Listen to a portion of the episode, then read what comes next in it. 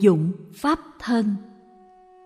Này nữa, xá lợi phất, ở nước cực lạc có bảy lớp lan can, bảy lớp lưới văn, bảy lớp hàng cây. Tất cả đều được làm bằng bốn thứ châu báu, bao quanh giáp dòng. Vì vậy, cõi ấy được gọi là cõi cực lạc. Câu kinh này nói về y báo trang nghiêm của cõi cực lạc. Y báo là môi trường và hoàn cảnh tương hợp với chánh báo. Chánh báo chính là bản thân đức bụt a di đà y báo bao gồm cả nhân dân và cõi nước. Y báo và chánh báo trang nghiêm của cõi tịnh độ là do bản nguyện của đức bụt a di đà và nhân dân của cõi nước ấy tạo nên. Cũng vậy, y báo và chánh báo của cõi ta bà đều do nghiệp lực cộng đồng của chúng sanh ở cõi này tạo tác ra nghiệp lực của chúng sanh nơi cõi ta bà này được tạo nên bằng ngũ dục. Nhân dân cõi này luôn luôn lao mình vào ngũ dục, do đó chất liệu tịnh độ biến mất, không còn nữa. Tại sao bụt thích ca nói ở cõi tịnh độ không có mặt ba con đường ác? Một mặt thì bụt a di đà thuyết pháp, một mặt thì chim chóc nhắc nhở và giúp mình đi về nẻo hướng thượng. Thì làm sao mà có tam ác đạo được? Chỉ trừ khi nào ta chán tịnh độ và muốn bỏ đi, điều này là do ta mà ra. Tâm ta bất an bất an nên không an trú được. Ta đã sinh về tịnh độ với một ít hành trang phiền não, còn giận, còn ganh, còn được muốn biệt đãi. Sinh về tịnh độ rồi, ta thấy bụt a di đà không dễ thương như ta đã tưởng. Cái mặt ngài cứ lầm lầm lì lì, không chú ý nhiều tới ta ngoài những giờ thuyết pháp, ăn cơm và đi thiền hành với dân chúng, ngài chỉ bàn chuyện với các vị bồ tát lớn. Các vị bồ tát lớn cũng thế. Họ để ý tới ta ít quá vì họ suốt ngày bận rộn hướng dẫn cho những người vừa được giảng sinh tới.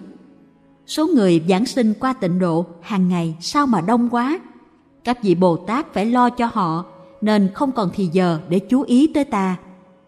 Không được biệt đãi, ta chán, ta ghét ta ganh tị và ta muốn bỏ đi.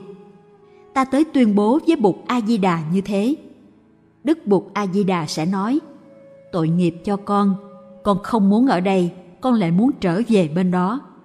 Ở đây thì con có tăng thân, có bụt, có chim, có hồ sen, có đủ điều kiện để giữ cho con đừng đi thối lui. Nhưng nếu lòng trần của con đã biểu hiện và con muốn trở về với cõi ta bà, thì con sẽ đánh mất tịnh độ và tăng thân này. Tăng thân là một môi trường có khả năng hiến tặng cho ta sự an ninh. Tăng thân với hai vòng tay vững chãi giữ ta lại trên con đường giới, định và tuệ. Vì vậy, chúng ta phải quyết tâm ở lại với tăng thân. Chúng con nguyện một lòng về nương tựa tăng thân. Cõi tịnh độ là một trong những tăng thân quý báu nhất. Khi đi vào bếp nấu cơm ta cũng có thể tu chánh niệm được. Đến phiên ta nấu cơm cho đại chúng, ta vào bếp, thắp một cây hương dân hương, rồi bắt đầu nấu cơm. Trong suốt thời gian một giờ rưỡi hay hai giờ làm việc dưới bếp, ta biết thực tập theo dõi hơi thở, biết là ta đang sắc gọt, rửa nồi hay xào nấu, vân vân, trong chánh niệm. Do đó, ta vẫn còn đang an trú trong cõi nước cực lạc. Còn nếu không biết tu thì ta vừa làm vừa giận, vừa làm vừa buồn, vừa ganh, vừa làm vừa nói xấu người khác. Thì tuy cũng là khung cảnh ấy, nhưng đó lại là cõi ta bà. Nếu ta có giới, định và tuệ, tức là có sự thực tập, thì nhà bếp là tịnh độ chứ không phải là ta bà. Tất cả đều tùy nơi ta. Bất cứ một cái gì ta thấy được và tiếp xúc được đều có thể biến thành pháp khí. Cái chổi hay cái nồi cũng là pháp khí. Cái gì cũng có thể trở thành một điều kiện thuận lợi cho sự tu học của ta. Đó là tài năng của đức a di đà tài năng của đức a di đà là sử dụng tất cả những gì đang có mặt để đưa dân chúng của mình đi lên trong sự tu học. Tài năng của tăng thân cũng vậy. Từ chuyện nấu nướng, dọn dẹp, làm giường cho đến việc chăm sóc cây cảnh tất cả những cái đó đều trở thành phương tiện tu học chúng ta phải sử dụng tất cả những yếu tố kia để đi tới trên con đường tu tập và chuyển hóa. Trong một cõi tịnh độ, người ta cũng có nấu cơm, ăn uống, đi hái hoa cúng bụt, nghe kinh và đi thiền hành. Mọi người thảnh thơi và an lạc trong khi làm những việc ấy. Cõi ta đang ở cũng vậy thôi. Không cần phải qua bên đó ta mới làm được những chuyện kia.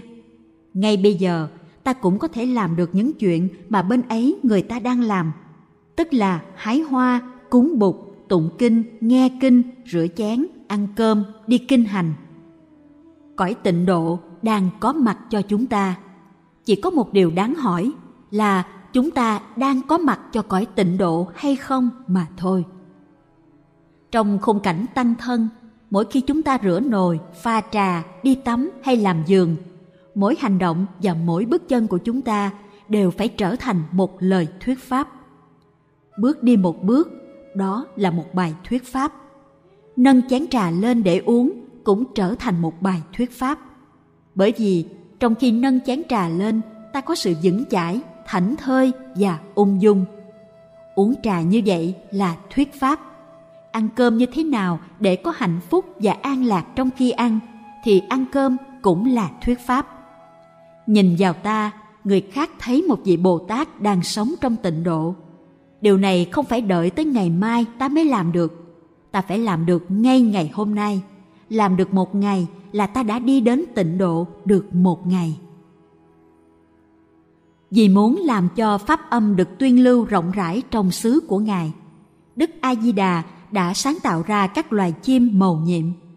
Cũng vậy, muốn cho pháp môn và giáo lý của Đức Bổn Sư được thấm nhuần trong tăng thân, chúng ta cũng phải sáng tạo như thế.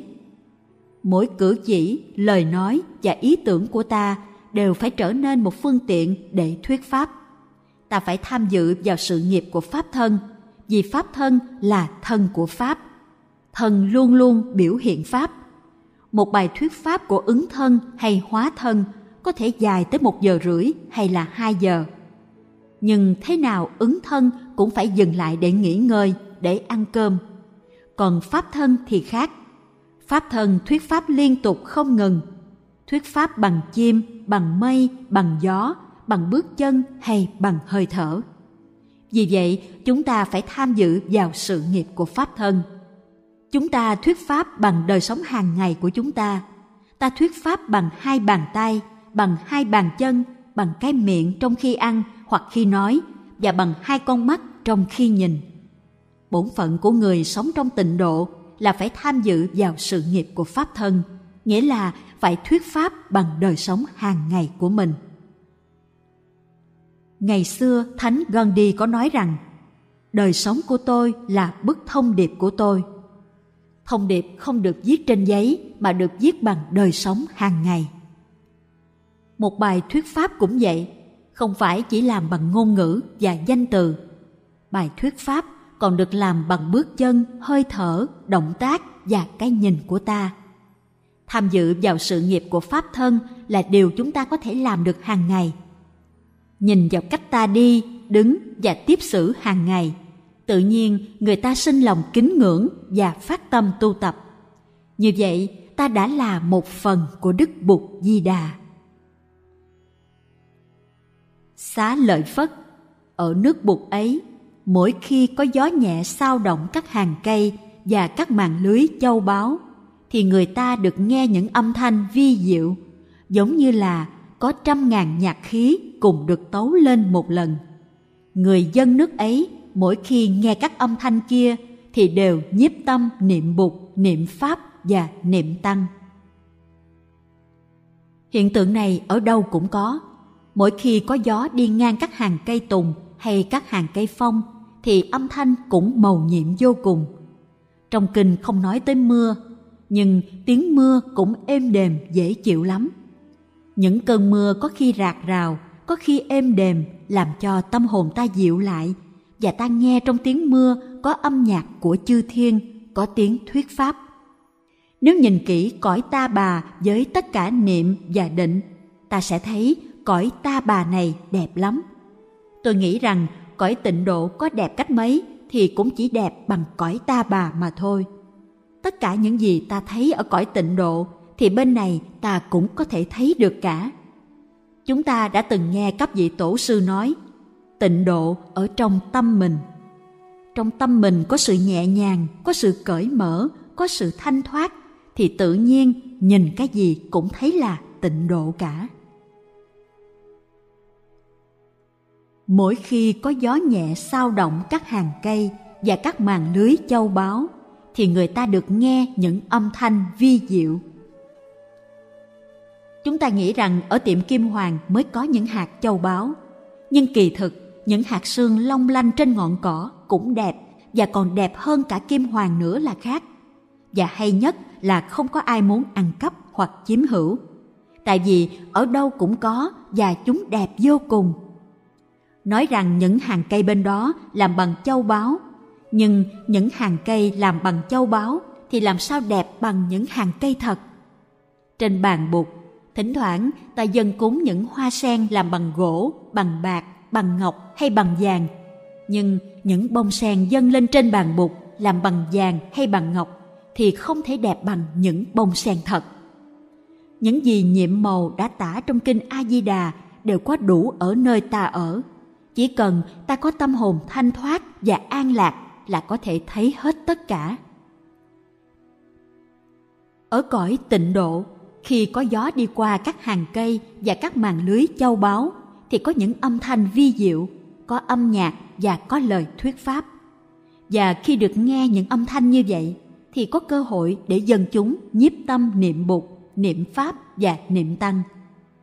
Ở đây chúng ta cũng có thể làm y hệt như vậy. Chúng ta có tiếng chuông đại hồng tiếng chuông gia trì, tiếng chuông báo chúng, tiếng đồng hồ và tiếng điện thoại. Chúng ta có những tiếng sướng kệ của các sư chú và các sư cô, có những hình ảnh đi ra đi vào của thiền sinh trong chánh niệm. Tất cả những cái đó đều là những phương tiện để nhắc ta trở về với sự niệm bụt niệm pháp và niệm tăng. Tiếng mưa, tiếng gió, tiếng chim ta cũng có. Quả thật là không cần đi đâu hết ở đây ta cũng có đủ tất cả những gì diễn tả trong kinh A Di Đà.